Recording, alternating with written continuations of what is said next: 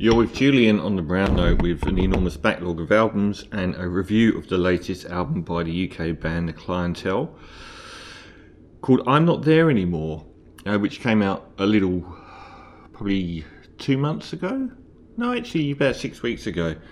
I've got so many albums to get through, so unfortunately, these two are long form reviews. Uh, the first two up. I've got to say, is this t shirt too much? I've got some new t shirts, and it seemed like a good idea at the time. And then I was putting it on, and it's really vivid. And I was thinking, am I going to get asked to actually leave places? It's, it's a bit much, maybe. There's a review of French Connection 2 in the podcasts, I think, going back a few years. So, The Clientele were one of these bands that I thought I knew everything about, and Beth Orton's going to come up again at the end, uh, if I remember, where they're always good. And they've got a very referenceable style, which is in their case very sort of six, post 60s psychedelic acoustic, mainly pop slash chamber pop. Very sort of soft and gentle, a little bit post Nick Drake as well. Um, and they were they were quite a big thing around 2000. Their their debut album and the follow up, I got both Suburban Light and The Violet Hour and they became known for this as this very sort of gentle, lilting, slightly psychedelic, folky pop indie band. And I just stopped paying attention really, and they've carried on, which was a surprise to me. And um, they've only released two albums in the last 13 years. Music for The Age of Miracles was the last in 2017. And this one I am not There Anymore is the band pared down to a three piece of Alasdair MacLean, the writer and singer, and Mark Keen and James Hornsey. Alasdair MacLean has a, fa- a claim to fame, which is that he turned down the original draft of Harry Potter uh, when he was working for a publisher. And this album is got two main reference points. One, I think it was written during COVID, I'm not 100% sure, but it was certainly about the death of his mother. Maybe Maria? Hasn't got it in here. One of the songs does indeed reference that name. Um, but the thread of the album is the nostalgia of his youth and childhood and the memories of his mother, and at times quite darkly, uh, other times wistfully, and not only sort of reverentially about him running around with a hula hoop as a child, but also you know sitting in the backs of cars smoking when he was a teenager and and stuff like that. It's full of um, really vivid lyrical vignettes and. The the other thing, apart from this thematic cohesive whole around the death of his mother, is the fact that this band, known for very traditional songwriting and instrumentation got computers in their own words, I think they said. And this is an album that is far more experimental than I would have given them credit for being able to do. And there's intermissions throughout the album, there's field recordings, there's uh, spoken word segments, which really do bolster this album. You can hear because it's very long 19 tracks long and taps out at just over 63 minutes. You could tell if they compressed it down to the really quite good normal songs that they would do in the sort of psych, psych pop, acoustic psych pop vein, that that would have been you know a 40 minute long traditional clientele album. But they've is it clientele or clientele? I'm going to go clientele because they're British and that would have made a, a, fine album, but it would have been one of their normal albums. And I mentioned like Beth Orton. Beth Orton's album last year completely changed my opinion of her by really pushing the experimental envelope and delivering a whole new act. This is halfway there.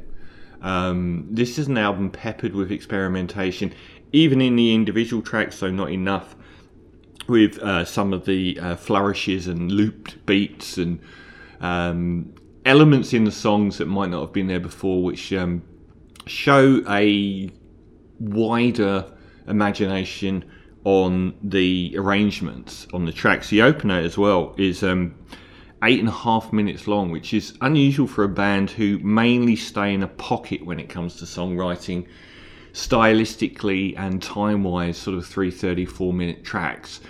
It's um, called Fables of the Silverlink, and I'm assuming that it is about the train line, the Silverlink, and I've, I've got a fascination for these train lines. I'm from London, and we have the Tube in London, which is the underground subway network. But there's the overland network, which goes to drearier, more out of the way places. Places you might not really want to go unless you live there. And I always remember Silverlink being one of those lines that pass through kind of more desolate parts of London, overland as well. It didn't go to Camden; it went to like Camden North, um, and you just get slightly weirder folk on it as well. Um, and it's got lyrics Alicia Macanas from Spain. Uh, it does the Spanish uh, lyrics on it. So she might be the female voice. Um, it's got very arresting sort of violin and breakbeat opening, uh, which is surprising. Um, and dying in vain uh, as a lyric. Um, it's quite poppy, and it's also got um, multiple uh, parts to the arrangement, which leads to an, a review I'm going to do next. Another very long review of Love's Forever Changes album, which come up. So basically, I watched and reviewed Jacob's Ladder and this album by the Clientele. Both really reminded me of the album Forever Changes by Love. So I'm going to do a review of that. Um, it's a very ambitious track to get underway with. And it sort of sets the scene for the fact that they're on a slightly different tangent with this album. The second track um, Radial B, and the fourth track and the eighth and tenth tracks are all called Radial Letter, and they're piano interludes which sort of uh, glue segments of the album together. Um, Garden Eye Mantra is a bit of a sleight of hand because the first two minutes of this four and a half minute song are just instrumental, and I didn't think there were going to be any lyrics coming out. And it's got um, a band that we're associated with their style called Broadcast, whose female lead singer, I can't remember the name of, passed away about, I think about seven or eight years ago. A great band. Look up Come On Let's Go. Terrific track. And it's got that same sort of 60s psych folk with a bit of um, trip hop vibe coming in and a kind of wandering bass line, which I really liked as well. But the lyrics as well and the little incidental details in the back of a hatchback, cigarettes glowing uh, it's got that. It's got a slightly sort of pictures of Matchstick Men, um, the Status Quo song "Warping" of the vocal, um, which was really really good. Um, number five, Lady Grey. This album sort of is the standard clientele psych pop song with a little bit of embellishment, usually with something in between of each track. And Lady Grey is another one, perhaps a stronger track uh, than the second one. All the beautiful things are opaque. It's got some lovely lyrics on it. Um, and another really strong pop song, and the live drumming this time instead of that trip hop breakbeat of um, Garden Eye Mantra. Um, Dying in May, uh, definitely about his mother, but most of the songs do sort of reference her lyrically in some way. It's got a more insistent um, live percussion as well, and not for the first time in this album, it made me think very briefly and slightly of Indian music, maybe raga music, and also the fact that the the sort of ins- insistent drumming is a very sort of soft version of the Beatles' "Tomorrow Never Knows," which is also reminds me of Indian music as well, and it's sort of looping as well. Um, Seven is the first real full blown spoken word piece, and it's um, like a lyrical vignette fragment of a, a short story with um, music in the background that sort of breaks off at the end. Um, Blue Over Blue, another really strong pop moment, um, great use of strings and horns. Again, the bread and butter of Love's Forever Changes album with the strings and the horns in the arrangements. as again, um, Claire's Not Real, another beautiful pop song. Uh, Claire's Not Real, kind of tapping into certain vibes about um, people not being real, which is a, a strange thing. The strongest of the spoken word experimental parts on the album is My Childhood, written by, um, well, it says MacLean. Um, my childhood is. My childhood is Mummified Rain. My childhood is a chord played behind another chord that isn't played.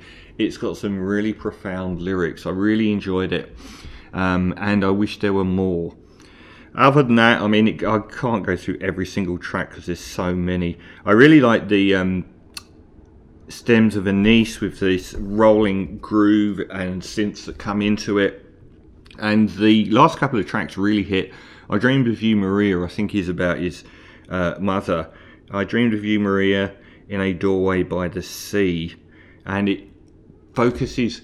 The thing I like about the um, the last couple of tracks is that they focus back on previous tracks on the album, so we get back to the sitting in the back of the hatchback with your cigarette glowing. And the last track, A Spoken Word One, The Village is Always on Fire, references the my childhood track as well with um, some of the same lyrics that are spoken by a woman who I'm not sure of. But I can click here, can't I? No, it doesn't say either. Oh, here we go. Jessica Griffin, who are you? She does the spoken word of the would be goods. Noted for her precise received pronunciation accent when singing. Actually, kind of like that. I don't know who you are, but I, if you have precise received pronunciation, I like it. Um, so th- I'm being really critical about this album by mentioning any flaws because it is one of the best albums I've heard this year. I'll bring up Beth Orton again. The th- the thing that made that album better than this album is she went all in. Here, I think that the the I look forward to the experimentation more than I do the traditional clientele songs because I feel like I've been down that road a lot, and they are a little bit samey if you bunch them all together.